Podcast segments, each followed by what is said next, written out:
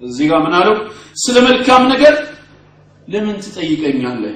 መልካም የሆነ አንድ ነው። ወደ ህይወት መግባት ብትወድ ግን ትእዛዛትን ጠብቃል ያ አዩሃ ለዚነ አመኑ አጢዑ ላህ ወአጢዑ ረሱል ለዓለኩም ቱርሐሙን ብሏል። እንዲታዘንልን ወደ ህይወት መግባት ከፈለገን አላህን ታዘዙ ከዛም መልእክተኛው ያለው። እዚህ ጋም ትእዛዛትን ጠብቅ ነው ያለው። በእኔ አምላክነት እመን ብሎ አልነገረውም። አምላክ ነው ከተባለ ለምን ይሄን አላስተማረው ስለዚህ ተውሂድን ወይም የአላህን አንድነት ማስተማሩ አምላክ አለመሆኑን አያሳይም ወይ? አምስተኛ ማረጋገጫ ማቴዎስ ከ23 ምዕራፍ 23 ከቁጥር 8 እስከ 10 ያለው ማቴዎስ ምዕራፍ 23 ከቁጥር 8 እስከ 10 ባለው ላይ ምን ይላል? መምህር ወይ መምህር ወይ ተብለው እንዲጠሩ ይወዳሉ።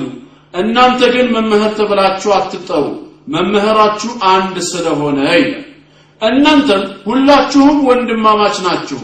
አባታችሁ አንዱ እርሱም የሰማዩ ነውና በምድር ላይ ማንንም አባት ብላችሁ እንዳጠሩ ይላል። ኢሳ ሲያስተምር የት ነበር? ምድር ላይ ነበረ። ቀጠለና ሊቃችሁ አንድ ነው እርሱም ክርስቶስ ነውና ሊቃውንት ተብላችሁ አትጠሩ አለ። ዒሳ ምናቸው ነው? ሊቃቸው አላህ ከኛ አሊማችን ነው ይባላል። ፉክክር ውስጥ ይገባል ጌታችን። ተዓላ አላሁ አን ዛሊከ ዑሉውን ከቢራ። ታዲያ ዒሳ እዚህ ጋር ራሱን ያስቀመጠው በመምህርነት በሊቃውንት ደረጃ ከሆነ እንዴት ነው አምላክ የሆነው ስለዚህ በአንደኛ ደረጃ ብዙ ጥቅሶች ነበሩ። እነዚህን አምስቱ ጥቅሶች ኢሳ አለይሂ ሰላም አምላክ አለመሆኑን አያሳዩም ወይ እንላለን። ወደ ሁለተኛ እንገባለን ሌላው ሁለተኛው ዒሳ አምላክ አለመሆኑን የምናቀርበው ማስረጃ ምንድነው? ዒሳ ራሱ አምላክ እንዳለው የሚገዛውና የሚሰግድለት አካል እንዳለው መግለጹ በሌላ መልክ አምላክ አለመሆኑን አያሳይም በቁጥር አንድ ላይ ስለ አምላክ አንድነት ማስተማሩ በዛ አንድነት ውስጥ ራሱን እያገለለ አምላካችን አንድ ነው እያለ እሱም አንድ አምላክ እንዳለው እየተናገረ ነበር። አሁን የምናየው ደግሞ በቀጥታ አነጋገር የሚገዛውና የሚሰግድለት ቀጥታ አምላክ እንዳለው መናገሩ አምላክ ላለመሆኑ ማረጋገጫ ነው እንላለን። ከዚህም መካከል የተወሰነውን ብንመለከት በዮሐንስ ወንጌል ምዕራፍ 20 ቁጥር 17 ላይ በዮሐንስ ወንጌል ምዕራፍ 20 ቁጥር 17 መቅደላዊት ማርያም ወደ ዒሳ መታ ዒሳን ልትነካው ስትል ምን ኢየሱስም ይላል ገና ወደ አባቴ አላረግሁምና አትንኪኝ ነገር ግን ወደ ወንድሞቼ ሄደሽ እኔ ወደ አባቴና ወደ አባታችሁ ወደ አምላኬና ወደ አምላካችሁም አርጋለሁ ብለሽ ንገሪያቸው አላት። ወንድሞች የሚላቸው ማንን ነው? ተከታዮቹን ሐዋርያቶችን ነው። ሂደሽ አንድ መልእክት ታስተላልፊ። እኔ ወደ አባቴና ወደ አባታችሁ ወደ አምላኬና ወደ አምላካችሁ አርጋለሁ ብለሽ ንገሪያቸው። ኢሳ ወደ ማን ሊያርግ ነው? ወደ አምላክ። ማን ነው ያ አምላክ? እሱ አምላክ ከተባለ አምላክ ከሆነ የእሱ ደግሞ አምላክ ማን ነው? እግዚአብሔር ነው ብለው መልስ ከሰጡን አምላክ ስንት ነው ነው ጥያቄው እዚህ ኢሳም አምላክ ነው ብሎ ነግረውናል። ጥሩ አንድ ተገኘ። እሱ ደግሞ ምን አለን? ይሄ አምላክ የሆነው ኢሳ ወደ አምላኬ ያድርጋለሁ አለ። ሌላ አምላክ አለው ማለት ነው። ስንት ሆነ አምላክ? ሁለት ሊሆን ነው። ትቀበሉታላችሁ? ወይስ ምንድን ነው ይሄ የሚያሳየው? ኢሳ አምላክ አለመሆኑን በግልጽ አያስረዳን ሌላ ተጨማሪ ጥቅስ አሁንም ካስፈለገ በማቴዎስ 27 ከ45 እስከ 46 እንደ መጽሐፍ ቅዱሱ ገለጻ ማቴዎስ 27 ከ45 እስከ 46 መስቀል ላይ ተሰቀለ በተባለበት ወቅት ላይ ምን ይላል? ከስድስት ሰዓትም ጀምሮ እስከ ዘጠኝ ሰዓት ድረስ በምድር ሁሉ ላይ ጨለማ ሆነ። በዘጠኝ ሰዓትም ኢየሱስ ኤሎሄ ኤሎሄ ለማ ሰበቅታኒ ብሎ በታላቅ ድምፅ ጮኸ። ይህም አምላኬ አምላኬ ስለምን ተውኸኝ ማለት ነው ይላል። በአረብኛው መጽሐፍ ቅዱስ ላይ ምንድነው የሚለው? ኢላሂ ኢላሂ ሊማዛ ተረክተኒ ይላል። አምላኬ አምላኬ ለምንድን ነው የተውከኝ ይላል? ማንን ነው አምላኬ እያለ የሚጠራው ነው አሁንም ቢሆን? ራሱን ነው ወይስ ሌላ አምላክ አለ?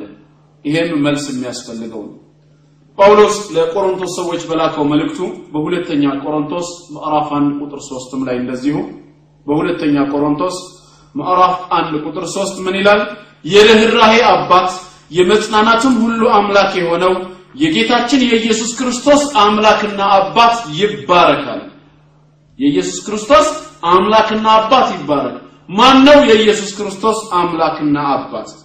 ስለዚህ እነዚህ የሚያሳዩት ኢሳ ምን እንዳለው ነው ማለት ነው አምላክ እንዳለው የሚገልጹ ናቸው እሱም እኮ በቁርአን ላይ የተናገረው ምንድን ነው በሱረቱ ማኢዳ ምዕራፍ 5 ቁጥር 72 ላይ لقد كفر الذين قالوا إن الله هو المسيح ابن مريم الله ማለት ራሱ የመርየም ልጅ አልመሲህ ዒሳ ነው ያሉ ሰዎች በእርግጥ ካዱ ከፈሩ وقال المسيح አልመሲህ ግን እንዲህ ብሏቸው ነበር ይላል ቁርአን የበኒ እስራኤል እናንተ የእስራኤል ልጆች ሆይ ይላል اعبدوا الله ربي وربكم አላህ ጌታዬና ጌታችሁ ሲሆን እሱም በብቸኝነት ተገዙት እኮ ነው ኢነሁ መን ዩሽሪክ ቢላህ እኔን ጌታና አምላክ በማለት ከኔም ውጪ ከአላህ ውጪ ያለ ማንኛውም ነገር የአምልኮ ባህሪ ሰጥተው በአላህ ላይ የሚያጋራ ሰው ፈቀድ ሐረመ አላሁ ዐለይህ ልጀና አላህ በእሱ ላይ ጀነትን እርም አድርጎበታል። ወማእዋሁና መኖሪያውም እሳት ነች። ወማ ሊዛሊሚን ሚን አንሳር ለበደለኞችም ምንም ረዳት የላቸውም። እዚህ ቦታም የምናየው አምላክ እንዳለው ሲናገሩ ከዚህ አንጻር በሁለተኛ ደረጃ አምላክ እንዳለው መናገሩ ለኛ አምላክ አለመሆኑን ያሳየናል። ሶስተኛ በሶስተኛ ደረጃ ደግሞ ዒሳ አለይሂ ሰላም አምላክ አለመሆኑን የተረዳ ነው በምንድን ነው በአብዛኛው ሶላትና ስግደት ወይም አምልኮትን ለጌታው መስጠቱ የሚሰግድለት የሚያመልከው አካል መኖሩ ይሄም አምላክ አለመሆኑን ያሳየናል። እንደ ማረጋገጫ ያክል በማቴዎስ ወንጌል ምዕራፍ 4 ከቁጥር 23 እስከ 24 ምን ይላል? ማቴዎስ ምዕራፍ 4 ከቁጥር 23 እስከ 24 ህዝቡንም አሰናብተው ይጸልይ ዘንድ ብቻውን ወደ ተራራ ወጣ። በመሸም ጊዜ ብቻውን በዚያ ነበረ ይላል። የአረብኛው መጽሐፍ ቅዱስ ምን ይላል? ወባዕደማ ሰፈል ጅሙዕ ህዝቦቹን ካሰናበተ በኋላ صعد المسيح عليه السلام الى الجبل منفردا ليصلي ብቻውን ወደ ተራራ ሊሰግድ ወጣ ይላል ምን ያደርግ ነበር ወደ ተራራ ብቻውን ሄዶ ዒባዳ ያደርግ ነበር ይጸልይ ነበር ሌይል እንደሚቆም ራሱ የሚያረጋግጠው ማርቆስ ወንጌል ምዕራፍ 1 ቁጥር 35 ላይ በማርቆስ 1 35 ማለዳም ተነስቶ ገና ሌሊት ሳለ ወጣ ወደ ምድረ በዳም ሄዶ በዚያ ጸለየ ይላል ለብቻው ነው ተመልከቱ ለምንድን ነው የሚሰግደው ብለን ብዙ ጊዜ ውይይት ላይ ጥያቄ እናነሳለን። ለእኛ እኮ ሊያስተምረን ነው አርአያ ሊሆነን ነው። ነገ እሱን ራሱ እንዴት እንደምናመልከው ሊነግረን ነው ይላል። አምልኩኝ ብሎ መቼ ተናገረ? መቼ ስገዱልኝ አለ? ምናልባት ሞዴል ሆኖ ያስተምረን ከሆነ ለምን በመካከላችን ታረቆሙ አላስተማረንም እንግዲያውስ ለብቻው ተወጥቶ መሄዱ መጸለዩ ምንድን ነው የሚያረጋግጠው ይሄ?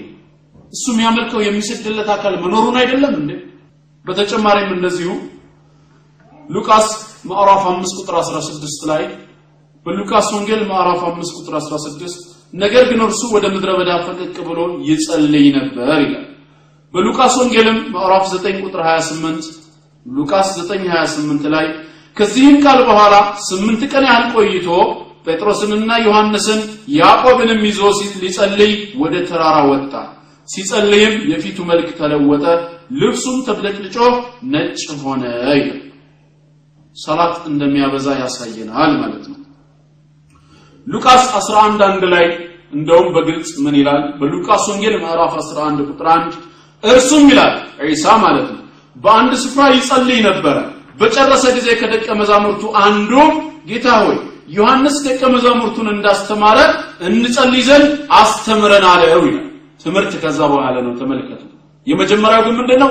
የግል ዒባዳ ነበር ማለት ነው። ጌታውን የሚያመልክበት ማለት ነው። ማቴዎስ 26 36 ላይ እንደዚሁ በማቴዎስ 26 36 በዚያን ጊዜ ኢየሱስ ከነርሱ ጋር ጌቴስማኒ ወደምትባል ስፍራ መጣ። ደቀ መዛሙርቱንም ወዲያ ሄጄ ስጸልይ ሳለ በዚህ ተቀመጡ አላቸው እኔ ወደዛ ሄጄ ሰግዳለሁ እጸልያለሁ እናንተ ግን እዚሁ ተቀመጡ አለ። እዚሁ ማቴዎስ ምዕራፍ 26 ከ39 እስከ 44 ላይ ባለውም እንደዚሁ። ከ39 እስከ 44 ባለው ላይ ጥቂትም ወደፊት እልፍ ብሎ በፊቱ ወደቀና ሲጸልይ ይላል። ተመልከቱ መሬት ላይ ወድቆ ሲጸልይ አባቴ ቢቻልስ ይህቺ ጽዋ ከኔ ትለፍ? ነገር ግን አንተ እንደምትወደው ይሁን እንጂ እኔ እንደምወደው አይሁን አለ ይላል። ወማ ተሻኡነ ኢላ አን የሻ አላሁ ረቡል ዓለሚን። የዓለማቱ ጌታ አላህ ካልፈቀደ ማን ፍቃድ ሊኖረው አንተ እንደምትወደው ይሁን እንጂ እኔ እንደምወደው አይሁን ወደ ደቀ መዛሙርቱም መጣ ተኝተውም አገኛቸውና ጴጥሮስን እንዲሁ ከኔ ጋር አንዲት ሰዓት እንኳን ልትተጉ አልቻላችሁም ምን ወደ ፈተና እንዳትገቡ ትጉና ጸልዩ። መንፈስስ ተዘጋጅታለች ስጋ ደካማ ነው ደግሞም ሁለተኛ ሄዶ ጸለየና ወደ እነሱ ተመለሰ። አያቸው። መጨረሻም ደግሞም መጥቶ አይኖቻቸው በእንቅልፍ ከብደው ነበርና ተኝቶ አገኛቸው። ደግሞም ትቷቸው ሄደና ሶስተኛም ያንኑ ቃል ደግሞ ጸለየ ይላል። ሶስት ጊዜ እየተመላለሰ ተራዊህ ማለት እኮ ነው። እየሰገደ ደቀ መዛሙርቱን ተመልሶ ያያቸዋል። እና ወደ ሰባት ወደ ስምንት ጥቅሶችን አሁን አይተናል። እዚህ ላይ ጥያቄ ማንሳት ግድ ይሆናል ማለት ነው። ኢሳ አለይሂ ሰላም እንደሚሰግድ ከተረጋገጠ ከሰገደ ለማን ነው የሚሰግደው የመጀመሪያው ጥያቄ። ለራሱ ነው ወይስ ለአምላኩ? ለራሱ ብሎ ማንም ሊሰም ሊመልስ አይችልም። ለአምላኩ ከተባለ እሱ ማን ነው ነው ጥያቄ። እሱ ሌላ አምላክ ነው ወይስ ምንድን ነው? ከዚህ አንጻር በሶስተኛ ደረጃ ስግደት ማብዛቱ የሚያመልከው አካል መኖሩ አምላክ አለመሆኑን በግልጽ ያሳየናል። አራተኛ በአራተኛ ደረጃ ደግሞ ዒሳ አምላክ አለመሆኑን እንዴት ተረዳችሁ ብንባል ዒሳ አለይሂ ሰላም እግዚአብሔር በመጽሐፍ ቅዱስ ቋንቋ ወይም አላህ ከሱ እንደሚበልጥ ቀጥታ መናገሩ ከሱ እንደሚበልጥ እሱ የሚያንስ መሆኑን መናገሩ አምላክ አለመሆኑን ለኛ ያሳየናል ነው። ምክንያቱም ሁለቱም አንድ ከሆኑ ሁለቱም በአንድ አምላክነት የሚመለኩ ከሆኑ አንዱ ከሌላው አያንስም ሌላው አይበልጥማ። መጽሐፍ ቅዱስ ግን በዮሐንስ ወንጌል 14:28 ላይ በዮሐንስ 14:28 እኔ እሄዳለሁ ይላል ኢየሱስ። ወደ እናንተም እመጣለሁ። እንዳልኳችሁ ሰማችሁ የምትወዱኝ ብትሆኑ ከእኔ አብ ይበልጣልና ወደ አብ በመሄዴ ደስ ባላችሁ ነበር ይላል። ከእኔ ማን ይበልጣል ይላል? አብ ይበልጣል እያለ በግልጽ እየተናገረ ነው። በዚህ ጥቅስ ላይ እንግዲህ ግልጽ በሆነ መልኩ አላህ ከዒሳ እንደሚበልጥ አስተምሯል ማለት ነው። ከተበላለጡ የቱ ጋ ነው አንድነታቸው በአንደኛ ቆሮንቶስ ምዕራፍ 15 ቁጥር 28 ላይ እንደዚሁ አንደኛ ቆሮንቶስ ምዕራፍ 15 ቁጥር 28 ላይ ምን ይላል ጳውሎስ? የትንሣኤ ቀን መጨረሻ ላይ ሁሉ ከተገዛለት በኋላ ግን ይላል ለኢየሱስ ማለት ነው። ሁሉ ከተገዛለት በኋላ ግን እግዚአብሔር ሁሉ በሁሉ ይሆን ዘንድ በዚያን ጊዜ ልጁ ራሱ ደግሞ ይላል ኢየሱስ ማለት ነው። ሁሉን ላስገዛለት ይገዛል ማነው ሁሉን ያስገዛለት እግዚአብሔር ተብሏል። ስለዚህ ለእግዚአብሔር ምን ይሆናል? ኢየሱስ ይገዛል። እግዚአብሔር ገዢ ኢየሱስ ምን ሊሆን? ተገዢ ሊሆን ማለት ነው። ስለዚህ ይሄም እንደሚበልጠው አያሳየንም ወይ? በአንደኛ ቆሮንቶስ እዛው 11 ቁጥር 3 ላይ በአራፍ 11 ቁጥር 3 የሴት ሁሉ ራስ ወንድ ነው የወንድ ራስ ደግሞ ክርስቶስ ነው የክርስቶስም ራስ እግዚአብሔር ነው ይላል። ምን ማለት ነው ለሚለው ነገር በ1980 በተዘጋጀው ቀላል የአማርኛ መጽሐፍ ቅዱስ ትርጉም ላይ ምን ይላል? በሴት ላይ ስልጣን ያለው ወንድ ነው። በወንድ ላይ ስልጣን ያለው ደግሞ ክርስቶስ ነው። በክርስቶስ ላይ ደግሞ ስልጣን ያለው እግዚአብሔር ነው ይላል። ይሄስ መበላለጣቸውን አያሳይም ወይ? እነዚህ ሶስት ጥቅሶች ደግሞ በአራተኛ ደረጃ የሆኑና ከኢሳ የሚበልጥ ሌላ አካል መኖሩ ከተነገረን እሱ አምላክ አለመሆኑን በግልጽ እናውቃለን ማለት ነው። አምስተኛ አምላክ አለመሆኑን የምንረዳበት መንገድ የሩቅ ነገሮችን አለማወቁን ቀጥታ በመናገሩ ቀጥታ በመናገሩ አምላክ አለመሆኑን ማረጋገጥ እንችላለን። በማርቆስ ወንጌል ምዕራፍ 13 ቁጥር 32 ላይ ምን ይላል? ስለዚያ ቀን ወይም ስለዚያች ሰዓት ግን ይላል የሰማይ መላእክትም ቢሆኑ ልጅም ቢሆን ከአባት በቀር የሚያውቅ የለም ይላል የ1980ው ቀላል የአማርኛ ትርጉም ምን ይላል?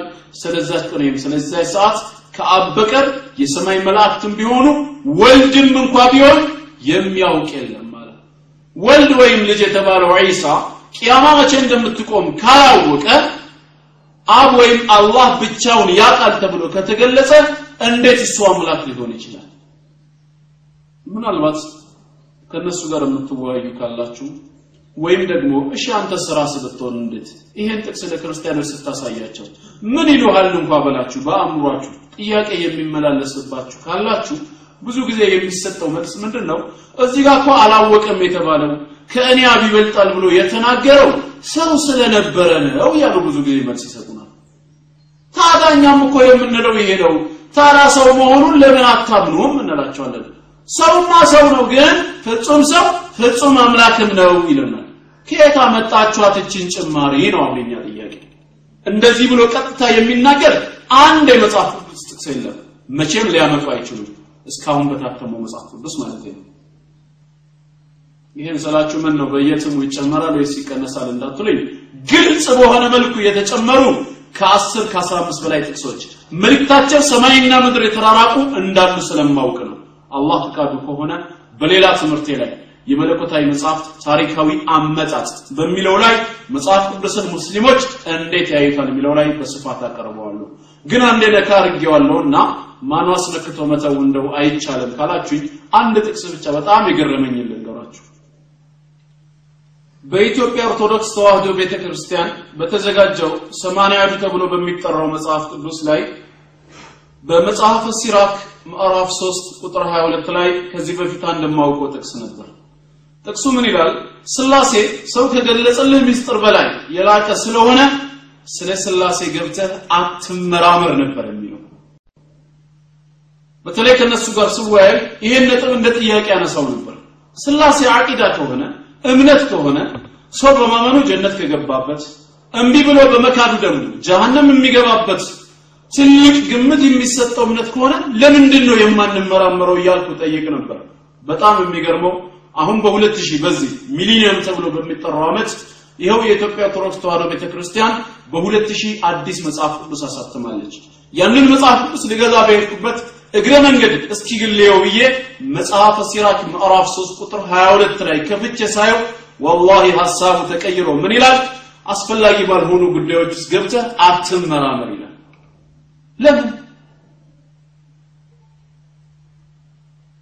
ሐዋርያት ሥራ ምዕራፍ 2 ቁጥር 22 ላይ በ1954 በተዘጋጀው ባይብሉ ላይ ከታች እንደ አውሮፓውያኖች አቆጣጠር በ1962 United Bible Society የሚል አለው በ1954 ማለት ነው በእኛ ሀገር በተዘጋጀው ሐዋርያት ሥራ ምዕራፍ 2 ቁጥር 22 ላይ ምንድን ነው የሚለው?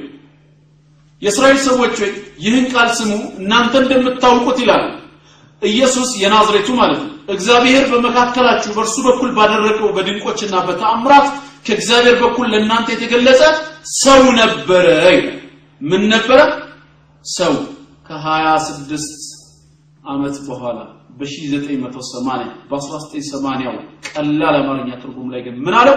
ከላይ ያለውን ሐሳብ አመጣና መጨረሻ ላይ ከእግዚአብሔር በኩል ለእናንተ የተገለጸ መለኮታዊ ስልጣን ያለው ነበር ሰው በሚለው ቦታ ሰውና መለኮታዊ ስልጣን አንድ ነው ትርጉም አምላካችን አላህም ዩሐሪፉን አልከሊመ አን ይህንን ቃል የምስክርነት ቃል መስጠቱ ፍጹም እውነት ነው።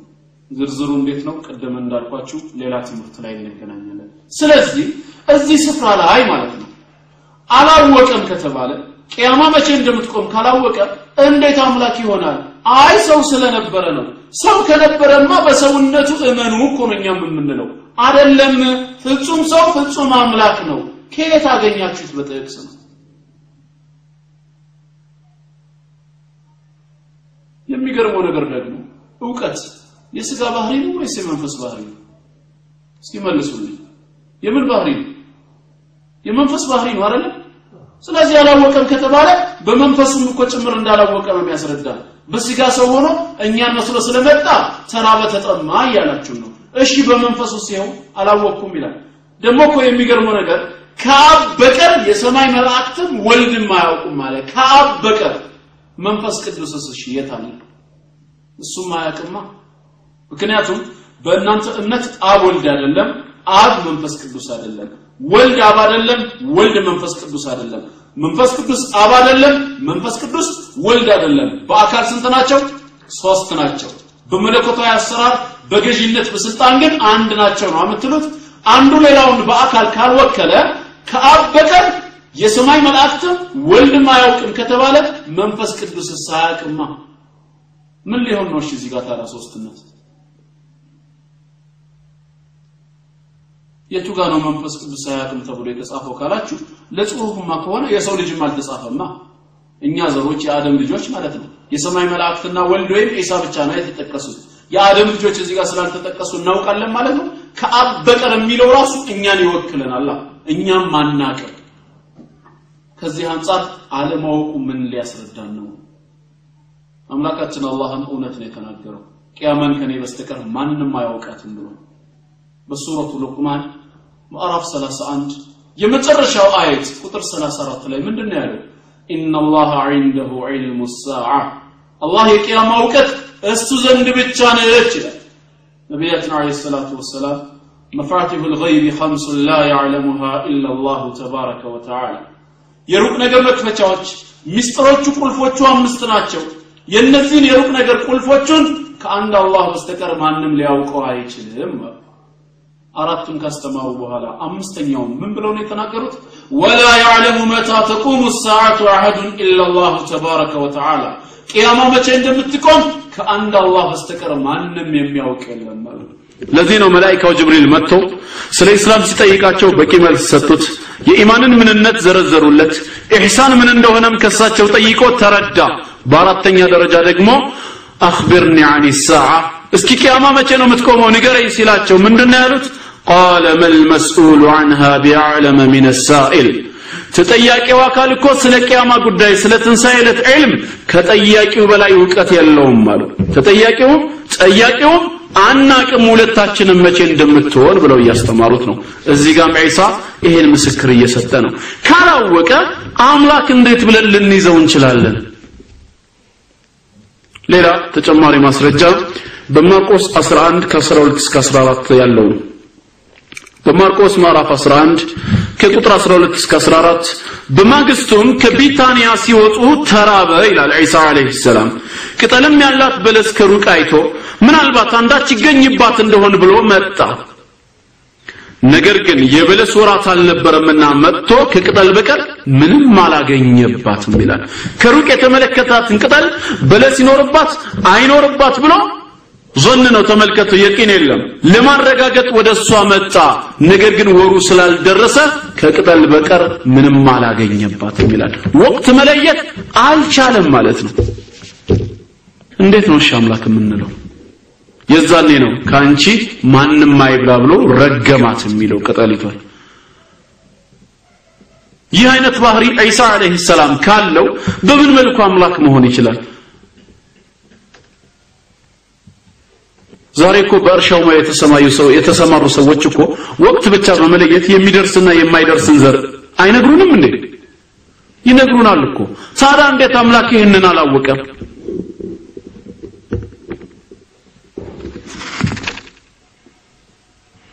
በዮሐንስ ወንጌል ምዕራፍ 11 ከቁጥር 24 እስከ 44 ባለው ላይ አላዛርን ከሞት እንዴት እንዳስነሳው የሚናገር ታሪክ ነው እዛ ታሪክ ላይ ማርታ መታ አንተ እዚህ በሆንክ ኖሮ ወንድሜ ባልሞተ ነበር ብላ እያለቀሰች ስለ አላዛር መሞት ስትነግረው በአላህ ፍቃድ ሊያስነሳው ወደ መቃብሩ በሄደበት ሰዓት ዒሳ የተናገረው አንድ ቃል ነበር። በጣም የሚገርም ቃል።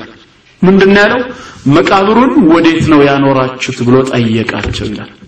ምን ማለት ነው? የት ነው ያለው መቃብሩ? የትንሣኤ ጌታ የሰዎች ሁሉ አምላክ ከአደም ጀምሮ ያሉትን እስካሁን ድረስ ያሉትን በመቃብር የቆዩትን ቀስቅሶ ሰብስቦ ማለት ነው ለፍርድ ሚዛን ያቆማል ተብሎ የሚታመንበት አምላክ። አንድ ወዳጁ የት እንደተቀበረ ስላላወቀ ነው መቃብሩ የት ነው ብሎ የሚጠይቀው? ምንድን ነው እኛ የምንወስደው ትምህርት? አንድ ቀልድ ላይ የሰማሁት ነገር አለ። ለኛ መልእክቱ ተቀባይነት ያለው አባባል ነው ከዚህ ከርዕሱ ጋር ተዛማጅነት ስላለው ነው ማቀርበው ምንድን ነው የሚባለው ሴትየዋ ያው ካፍር ነች። ችግሮች ሲፈራረቁባት መከራዎች ሲደርሱባት እስኪ ለእነዚህ ችግሮችና መከራዎች መፍትሄ ያገኝ እንደሆን ብላ ወደ ጠንቋይ ቤት ለመጠየቅ ትጓዛለች። ለምን? ጠንቋይ ሁሉን ነገር ያውቃል ስለሚባል ማለት ነው። እና ወደ እሱ እየተጓዘች ያለ ከደጅ ቆመችና በር ታንኳኳለች ችግሯን ልትነግረው ነው እሱ ደግሞ መፍትሄ ሊሰጣት። ስታንኳኳ ጠንቋይ ከውስጥ ሆነና ማን ነው አላት። ሴትየዋም ማን ነው? እኔ ገና ችግሮችን ሁሉ ትፈታለህ ብዬ እመጣለሁ አንተ ጋር።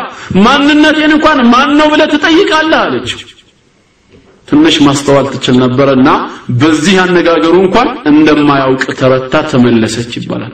ዒሳ አለይሂ ሰላም አምላክ ነው ፈጣሪ ነው ተብለን ከተሰበክን እንዴት መቃብሩን የት ነው ብሎ ይጠይቃል?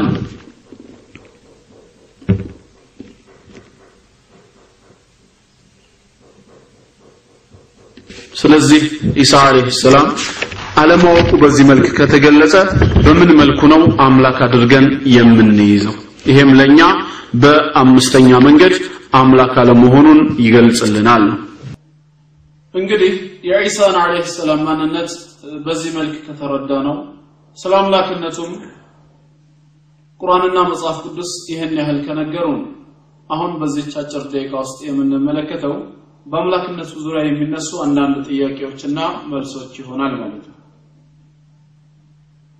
ቅድም አምላክ አይደለም ብለን ስናምን መጀመሪያ ቅድሚያ የሰጠነው ለቁርአን ሆኖ ቁርአን በጉዳዩ ላይ ምን እንዳስተማረን እንደገለጽ ነው ሁላ አሁንም የሚነሱትን ጥያቄዎች ከቁርአን ጀምረን ነው የምናየው። ብዙ ጊዜ የተለመዱ ጥያቄዎች ከክርስቲያን ወገኖቻችን ይነሳል። የመጀመሪያው ጥያቄ ምንድን ነው ኢሳ አለይሂ ሰላም ፈጣሪ አይደለም ብላችሁ ካመናችሁ እንዴት በቁርአናችሁ ላይ ወፍ ሊፈጥር ቻለ የሚለው ነው በተለይ ይህን ካጋጠመኝ ውይይት ጋር ነው አብሬ የምነግራችሁ። ከስድስት ወይ ከሰባት ዓመት በፊት ነው ወደ መሰለሚያ አካባቢ የሐዋርያት እምነት ተከታይ ወይም Apostolic Church Only Jesus ኢየሱስ ብቻ ተብለው የሚታወቁ የክርስትና sect ኦች ወይም ክፍሎች አሉ። ከዚህ እምነት ተከታዮች ጋር ውይይት እያደረግኩ እያለ ዒሳ አለይሂ ሰላም ፈጣሪ አይደለም ብዬ ስናገር አንድ ጥያቄ ጠይቆኝ ነበር በቁርአናችሁ ከአላህ ሌላ ፈጣሪ አለ ወይ? እንደ ሙስሊምነቴ የለም ብዬ መልስ ሰጠሁት። እርግጠኛ ነህ አለኝ። አዎ በጣም እርግጠኛ ነኝ አልኩት። እሺ ከአላህ ውጪ ማን ምንም የፈጠረ ነገር የለም አለኝ። ማንም ምንንም የፈጠረ ነገር የለም አልኩት። ዒሳ ምንም አልፈጠረም አለኝ። አዎ አልፈጠረም ወፍ አልፈጠረም አለኝ። የምትሉት አሁን ይህ ጥያቄ ለእናንተ ቢቀርብላችሁ ምንድን ነው መልሳችሁ? አዎ አልፈጠረም አሉት እርግጠኛ ነህ? አዎ እርግጠኛ ነኝ አልፈጠረም አሉት ሰውየው ትንሽ በሳል ሰውዬ ነበረ። ቶሎ ብሎ ጥቅስ ከፍቶ ለእኔ ከማሳየት በፊት እኔን ቃል ኪዳን ማስገባት ጥቅም አለውና እሺ ካሳየሁ ውሳኔ እንጂ ካሳየኸኝማ ያለ ምንም ጥርጥር የእሱን ፈጣሪነት አምኜ ለሰዎች መስበኬን እጀምራለሁ አልኩት ምክንያቱም አልኩት አምላካችን አላህ እኮ በቅዱስ ቃሉ ላይ ከሱ ውጪ ያሉትን ፍጥረታት አይደለም ወፍ ይቅርና ማለት ነው ሲፎካከራቸው ምንድን ነው ያለ ኢነ ለዚነ ተድዑነ ሚን ዱንላህ እነዚያ ከአላህ ውጪ የምትገዟቸው የምትጠሯቸው አካሎች እኮ ለን የፍልቁ ዙባበን።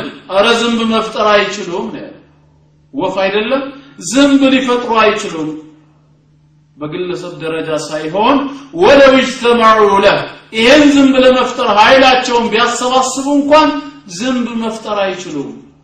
ደግሞ የምን መፍጠር? ወኢን የስልቡሁም ዙባቡ ሚንሁ ሸይአ። አረ ይሄ ዝንብ እነሱ ከሚመገቡት ምግብ አንዳች ነገር እንኳን ይዞባቸው ቢወስድባቸዋል። አንተ ስኳር እየቃም ያንን ስኳር ቢያነሳው እንኳን ላ የስተንቅዙሁ ሚንሁ ከዛ ማስጣል የማይችሉ ናቸዋል እውነት ነው ዝንብ ካንተ ላይ ስኳር ይዞ ቢሄድ አንተ እጅህን አንስተ ዝንቡን እንኳ ብትይዘው ወዲያውኑ ለሃጩን አፍስሶ ስኳሩን ይቀይረዋል ወደ ሌላ ነገር ضعف الطالب والمطلوب አምላኪውም ተመላኪውም አካል ደካሞች ናቸው ሰዎች ማ ቀደሩላህ ሐቀ ቀድሪሂ አላህን የሚገባውን ማወቅ አላወቁትማ አላህን የሚገባውን ማክበር አላከበሩትም ለሱ የሚገባውን ዒባዳ አልሰጡትም ስለዚህ በዚህ የቁርአን ጥቅስ ላይ ዝንብን እንኳን መፍጠር አይችሉም እያለ ከሱ ውጭ ያሉ ፍጥረታቶች እዚህ ጋር ከዝንብ አስበልጦ ወፍ የፈጠረማ ካለ ምን ጥርጥር አለ ፈጣሪ ለመሆኑ አሉት። አሁን ደስታ ተሰማ። ኢሳ በቁርአን ውስጥ ወፍ እንደፈጠረ ቁርአን እንደሚናገር ፍጹም እርግጠኛ ነው ሰውየው። ሊያሳምነኝ ነው እኔም ቃል ገብቼለታለሁ። ቶሎ ቸኮልና በል ሱራ 349 ክፈትልኝ አለኝ ተከፈተ። ሱራ 349 ሱረቱ አሊ ዕምራን ቁጥር 49 አንብበው አለ። ወረሱለን ኢላ በኒ እስራኤል ወደ እስራኤል ልጆችም መልእክተኛ ያደርገዋል ዒሳን አለይሂ ሰላም። አኒ ቀድ ጅእትኩም ቢአየትን ምን ረቢኩም እኔ ከጌታችሁ ዘንድ በሆነ ተአምር ወደ እናንተ መጥቻለሁ። አኒ አኽልቁ ለኩም ምን አጢን ከሀይአት ጠይር እኔ ለእናንተ ከጭቃ እንደ ወፍ ቅርጽ እፈጥራለሁ። ፈአንፍሆ ፊህ በውስጡም እነፋበታለሁ። ፈየኩኑ ጠይረን ቢኢዝኒላህ በአላህም ፍቃድ ወፍ ሆኖ ይበራል እና ምን ትፈልጋለህ አንተስ ምን ትፈልጋለህ የታለ እዚህ ወፍ ፈጠረ የሚል ምን በአላህ ፍቃድ ልትፈልገህ ነው አለ። አረ እኔ እዛ አልገባሁም አልኩት በማን ፍቃድ ሰራ አልሰራ? ሁለተኛ ተከትሎ የሚመጣ ጥያቄ ነው። ከመነሻው ራሱ መች ወፍ ፈጠረ እና ቁርአኑ የሚለው ምንድን ነው አለ ቁርአኑ የሚለውማ እኔ ልንገርህ አልኩት። ምንድን ያለው? አኒ አኽልቁ ለኩም ሚን አጢን ከሀይአት ጠይር እኔ ለእናንተ ከጭቃ እንደ ወፍ ቅርጽ እፈጥራለሁ ብሎ ሀይአ ቅርጹን ተናገረ እንጂ ስለ ወፍ መች ተናገረ? የወፍ ቅርጽ እሰራለሁ የወፍ ቅርጽ እፈጥራለሁ ብሎ ጭቃ አምጥቶ ቅርጽ እንደሚፈጥር ተናገረ እንጂ ወፍ እፈጥራለሁ ብሎ መች ተናገረ? ግልጽ ነው? ጭቃ አምጥቶማ የወፍ ቅርጽ መፍጠር ፈጣሪ ካሰኘ መከራከር አልፈልግም። ዒሳ ፈጣሪ ነው። በአንተ ፊት አምናለሁ። አንተ ደግሞ እኔን ከዒሳ የበለጥክ ፈጣሪ ነህ እንድትለኝ ፈልጋለሁ ምክንያቱም ለእኔ ጭቃ ብታመጣልኝ ከወፍ አስበልጬ የአሞራ ቅርጽ ነው የምፈጥርልህ አሉት በልጅነት ጊዜም የተጫወት ነው ጉዳይ ነው። ከኔ ደግሞ በላይ በመርካቶ የገበያ አዳራሾች ውስጥ የሰው ቅርጽ ያላቸው አሻንጉሊቶች ተሰቅለው አላያችሁ? አይታችኋል አይደል ሱፍ ሁሉ ለብሰዋል እኮ አይደል የሚያሳዝነው ግን አንድም ቀን ሰርግ ሄደው አያውቁ ሩህ የላቸውማ በውስጡ ሐቂቃው ምንድነው ግን? በወፍም ይሁን በአሞራ ወይም በሰው ቅርጽ የተሰራውን ነገር እውነተኛ ወፍና አሞራ ወይም ሰው አድርጎ እንዲሄድ ማስቻሉ ላይ ነው አይደለም ታዲያ ኢሳ ይህንን አላደረገም ወይ እንዳትለኝ? ፈአንፉሁ ፊህ በውስጡም እነፋበታለሁ አለ። አዎ እኔም እነፋለሁ። እንዳሞራ ቅርጽ የሰራሁት ጭቃ ላይ። ልዩነቱ ግን ምንድነው ፈየኩኑ ጠይረን ቢኢዝኒላህ በአላህ ፍቃድ ወፍ ሆኖ ይበራል አለ ዒሳ የሰራው። ወፍ ሆኖ እንዲበር የማን ፍቃድ አስፈለገ? የአላህ ፍቃድ አስፈለገ። እዚህ ጋር እንግዲህ በአላህ ፍቃድ ብሎ ገደበው እኔ ግን ባደርግስ? ነብይ አይደለሁማ። ለመልእክተኝነቴ ምንም ማረጋገጫ ስላልሆነ የኔው ጭቃ ሆኖ ይቀራል። ዒሳ ግን ነብይነቱ እንዲታወቅ በበኒ እስራኤሎች እንዳይስተባበል ሐቅን የፈለገ ሰው እንዲያምንበት አላህ በፈቃዱ ወፍ እንዲሆን ያደርገዋል። አለ ስለዚህ ዒሳ የቱ ጋር ነው ወፍ የፈጠረው ግልጽ ነው አሁን? ከዚህ አንጻር ይሄ ማስረጃ ለአምላክነቱ ምንም ሊሆን አይችልም። ቀጥሎ ያሉትም ሙታንን ማስነሳት ለምጻምን ማዳን ጎባጣን ማቅናት እዛው አንድ አየት ላይ ተጠቅሰዋል። ብኢዝኒላህ የተባሉት። በአላህ ፈቃድ ተባሉ።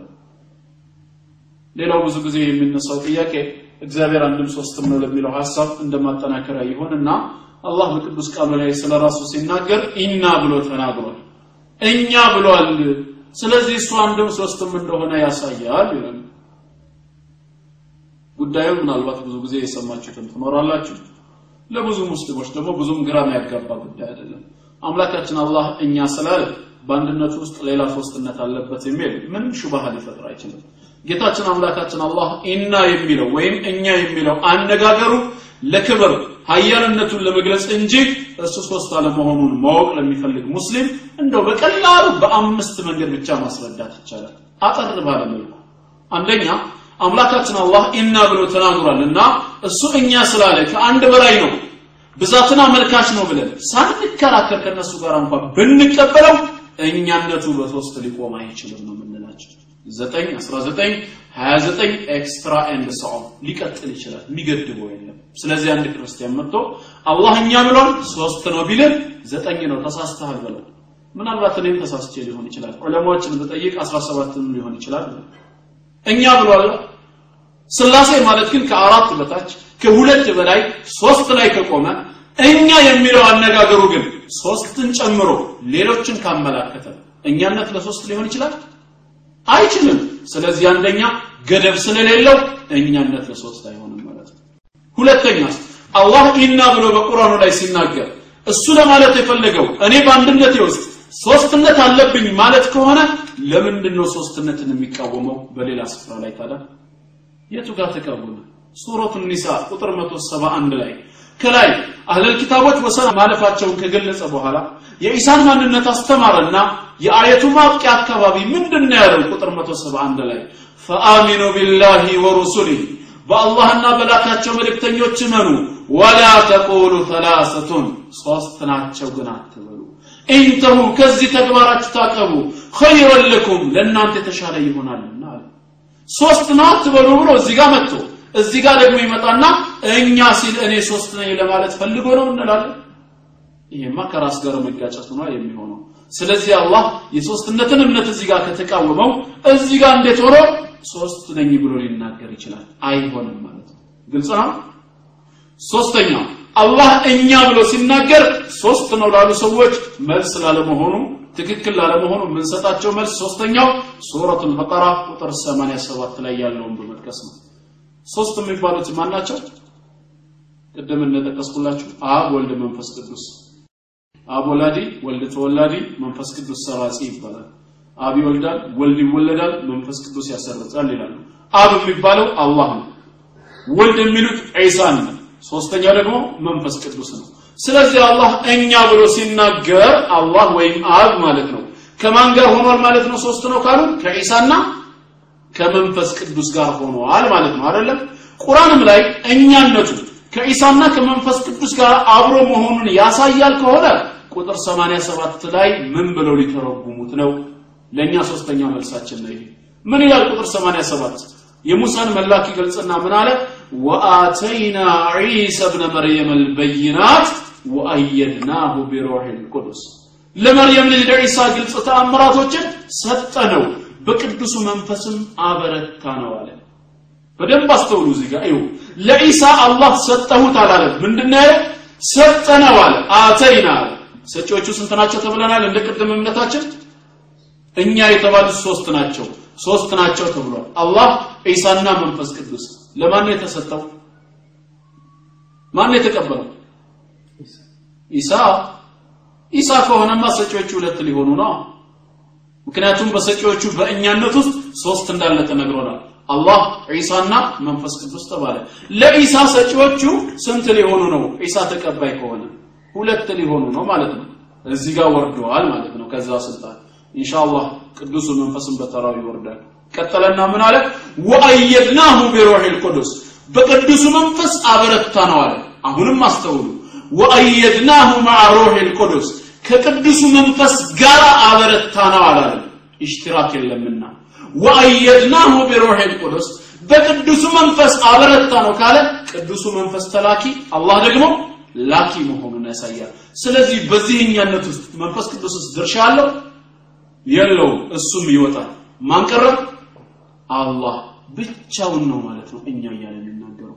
የታለ ታዲያ ሶስትነት ግልጽ ነው መሰለኝ። አራተኛ መልስ ልስጣችሁ።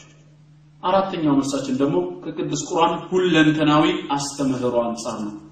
አምላካችን አላህ በቁርአን ውስጥ እኛ ብሎ ስለ ራሱ እንደሚናገረው እኔ እያለ አይናገርም ይናገራል አይደለም ግን አላህ እኛ ብሎ የተናገረባቸው የቁርአን አያቶች ከሱረቱል ፋቲሃ እስከ ሱረቱ ናስ 114ቱንም ሱራ ፈልጋችሁ አንብቡት። ሁሉም አያቶቹ በጠቅላላ አየተ ኒዕማ የጸጋ አንቀጾች ብቻ ናቸው። አንድም ስፍራ ላይ አየተ ተውሂድ አምልኮና ዒባዳን የሚናገርበት ቦታ ላይ አላህ እኛ ብሎ አልተናገረም። በዚህ ቦታ ላይ እኔ ያለው። የትኛውም ሐፊዝ እስኪ አንድ አየት ያምጣ አላህ በኢባዳ ቦታ ላይ እኛ ያለ እዚህ እዚህ ቦታ ሲደርስ ወቃለ ረብኩም ኡድዑኒ ወኢያየ የፈተቁኒ ወኢያየ የፈርሃቡኒ እኔን ብቻ ለምኑኝ እኔን ፍሩኝ ተጠንቅቁኝ ፈሰል ሊረቢከ ለጌታህ ብቻ ስገድ። ወሚን ለይሊ ፈስጁድ ለሁ ከሌሊቱን ክፍል ስገድለት እያለ ላኢላሃ ኢላ አን ከእኔ በስተቀር የሚመለክ የለም በእውነት እያለ እኔ እያለ ይናገራል። እኛነቱን ግን ኒዕማ ላይ ነው የሚጠቀመው ኢና አዕጠይናከ ሰጠንህ ይላል። ወአንዘልና አወረድን ወአንዓምና አጣቅምን ወኸለቅና ፈጠርን ወበነይና ገነባን። ለሰው ልጆች የዋለውን ውለታ ያደረገውን ድርጊት የሚናገርበት ቦታ ላይ እኛ እያለ ከባሮቹ ግን ዒባዳ የሚፈልግበት ቦታ ላይ እኔ ብሎ መናገሩ ያለምንም ጥርጥር እኛነቱ ለምን መሆኑን ያሳየናል? ለክብር ለኩራት ሀያልነትን ሊገልጽበት ነው እውነት እሱ በአንድነቱ ሶስትነት ካለበት ለምንድን ነው ለናሙና ያክል እንኳን አንድ ቦታ ስገዱልን ያላለው? ለምን ጾሙልን አላለም? አንድም አየት ላይ አናገኝም ይሄ። ግልጽ መሰለኝ። አምስተኛ ትምህርት እንዲሆነም ብሎ ጥያቄው ዛሬ ቢነሳም አላህ አርሽንም ከመፍጠሩ በፊት አስቀድሞ ያውቀዋል ሁሉም ነገር። ስለዚህ ለናሙና ያክላልና አምስተኛ ላይ ምን አደረገልን? ከሱ ውጪ ግለሰቡ አንድ ሆኖ እኛ ብሎ የሚናገር ሰውንም በቁርአን ላይ ጠቀሰልን እሺ ያ ሰው ሶስት ነው ልንለው ምን ሊሆን ነው እዚህ ጋር? ማን ነው ካላችሁ ይሄ ሰው ኸድር አለይሂ ሰላም ከሙሳ አለይሂ ሰላም ጋር ተገናኝተው በመንገድ ሲጓዙ ስለሆነው ክስተት ሱረቱል ካፍ ቁጥር 74 እና 80 ላይ የሚናገረው ነገር አለ። ምን ይላል ቁጥር 74 ላይ? ፈንጠለቃ ሁለቱም አብረው ተጓዙ። ሐታ ኢዛ ለቅያ ጉላመን ፈቀተለ አንድን ወጣትን ልጅ አግኝተው ኸድር በገደለው ሰዓት ቃለ አቀተልተ ነፍሰን ዘኪየተን ቢገይሪ ነፍስ ንጹህ የሆነችን ነፍስ ሌላን ነፍስ ሳያጠፋ ትገለዋለህን ለቀድ ጅእተ ሸይአን ንኩራ በእርግጥ መጥፎን ስራ ነው የሰራኸው ብለው ሙሳ ተቃወመው ከኔ ጋር ሰብር ማድረግ አትችልም አላልኩህም ይለውና ተጉዘው ሌላ ስራ ይሰሩና ቁጥር 80 ላይ ወጣቱን ልጅ ለምን እንደገደለው ይነግረዋል። እዚህ ጋር ነው ሂክማው። ተከታተሉኝ እንግዲህ። ምን አለው خضر عليه السلام وأما الغلام ወጣቱ ልጅማ አለ فكان أبواه مؤمنين ሁለቱ ወላጆቹ ሙእሚኖች ናቸው እናትና አባቱ እሱ ግን ከሃዲ ነው በዚህ ክህደቱ ወደፊት ካደገስ فخشينا أن يرهقهما طغيانا وكفرا ቤተሰቦችን ትዕቢትና ክህደት እንዳያስገድዳቸው ስለፈራን ነው አለ አስተዋላችሁ እዚህ ጋር ፈኸሺቱ አላለም ኸድር አለይሂ ሰላም ፈኸሺና ፈርተን ነው አለ ከማ ጋር ሆኖ ነው የሚፈራው እ ከድር አንድም ሶስትም ነው? ከሙሳ ጋር ሆኖ ነው የፈራው እንዳይባል ሙሳ የድርጊቱ ተቃዋሚ እንጂ ተባባሪ አልነበረም። ለምንድን ነው ያደረግከው እኮ ነው ያለው። ያደረግኩትማ በዚህ ክህደቱ እዚህ ደረጃ ላይ ደርሰው ቤተሰቦችን እንዳያስገድዳቸው ስለፈራህ ነው ማለት ሲገባው ፈራን አለ። እንደውም ቀጠለና እኮ ፈአረድና አን ዩብዲለሁማ ረቡሁማ ጌታቸው ሌላ የተሻለ መልካምን ልጅ እንዲለውጥላቸው ፈልገን ነው አለ። ከማን ጋር ግልጽ መሰለኝ ወንድሞቼ። እኛነት እኮ እኛም እኮ ራሳችን ለኩራት እንደምንጠቀምበት የታወቀ አይደለም እንዴ? አሁን አንተን መንገድ ላይ ሳገኘ ታዲያስ ዑስማን ብዬ ብናገር ምን ትላለህ? አለን ትላለህ አይደል? አትልም እንዴ? ስላለን። ግን አንተ ስንት ሆነ ወይ ምናልባት ክፍል ውስጥ ተማሪ ትሆንና ተማሪዎች ያለመጡትን ውጤት ሙሉ በሙሉ አንተ ደፍነህ ስታመጣው እንዲህ አህመድ ይሄን ውጤት እንዴት አመጣው ስትባል ምን ትላለህ? አለን እኮ። ጭንቅላታችን ትሰራለች ትላለህ። የማን ጭንቅላት ነው ጭንቅላታችን የምትለው? ይሄ ግልጽ እኮ ነው። ንጉሶችም ሲናገሩ እኛ እያሉ ነው የሚናገሩት? ጌታችን ለክባት እንጂ ለሶስትነት አልተጠቀመውም። ስለዚህ እንዴት ሶስት ይሆናል? እኛም ራሳችን በተራችን ክርስቲያኖችን መጠየቅ የምንፈልገው ምንድን ነው እግዚአብሔር በአንድነቱ ሶስት ነው በሶስትነቱ አንድ ነው አምላክ ግን አንድ ነው ለሚሉ ሰዎች አንድ ግልጽ ጥያቄ መጠየቅ እፈልጋለሁ። ምንድን ነው እሱ? አብ ወልድ አይደለም ተብሏል። ጥሩ። አብ መንፈስ ቅዱስ አይደለም። ወልድም አብ አይደለም ወልድም መንፈስ ቅዱስ አይደለም መንፈስ ቅዱስም አብ አይደለም መንፈስ ቅዱስም ወልድ አይደለም ተብሏል። ስንት አካል አለ እዚህ ጋር የተለያየ? ሶስት አካል አለ ብለውናል። አሁን እኛ የምናነሳው ጥያቄ አብ አምላክ ነው ወይስ አይደለም? ነው ወልድ አምላክ ነው ወይስ አይደለም? ነው። መንፈስ ቅዱስ አምላክ ነው ወይስ አይደለም? ነው። አብ አምላክ ከሆነ ወልድም አምላክ ከሆነ መንፈስ ቅዱስም አምላክ ከሆነ ግን አብ ወልድም መንፈስ ቅዱስ ካልሆነ ወልድም አብና መንፈስ ቅዱስ ካልሆነ መንፈስ ቅዱስም አብና ወልድን ካልሆነ እያንዳንዳቸው ግን አምላክ ከሆኑ አምላክ ስንት ነው? ሶስት ነው እንጂ አንድ አይደለም። ታዲያ መጥቶ ነው አንድ የሚሆነው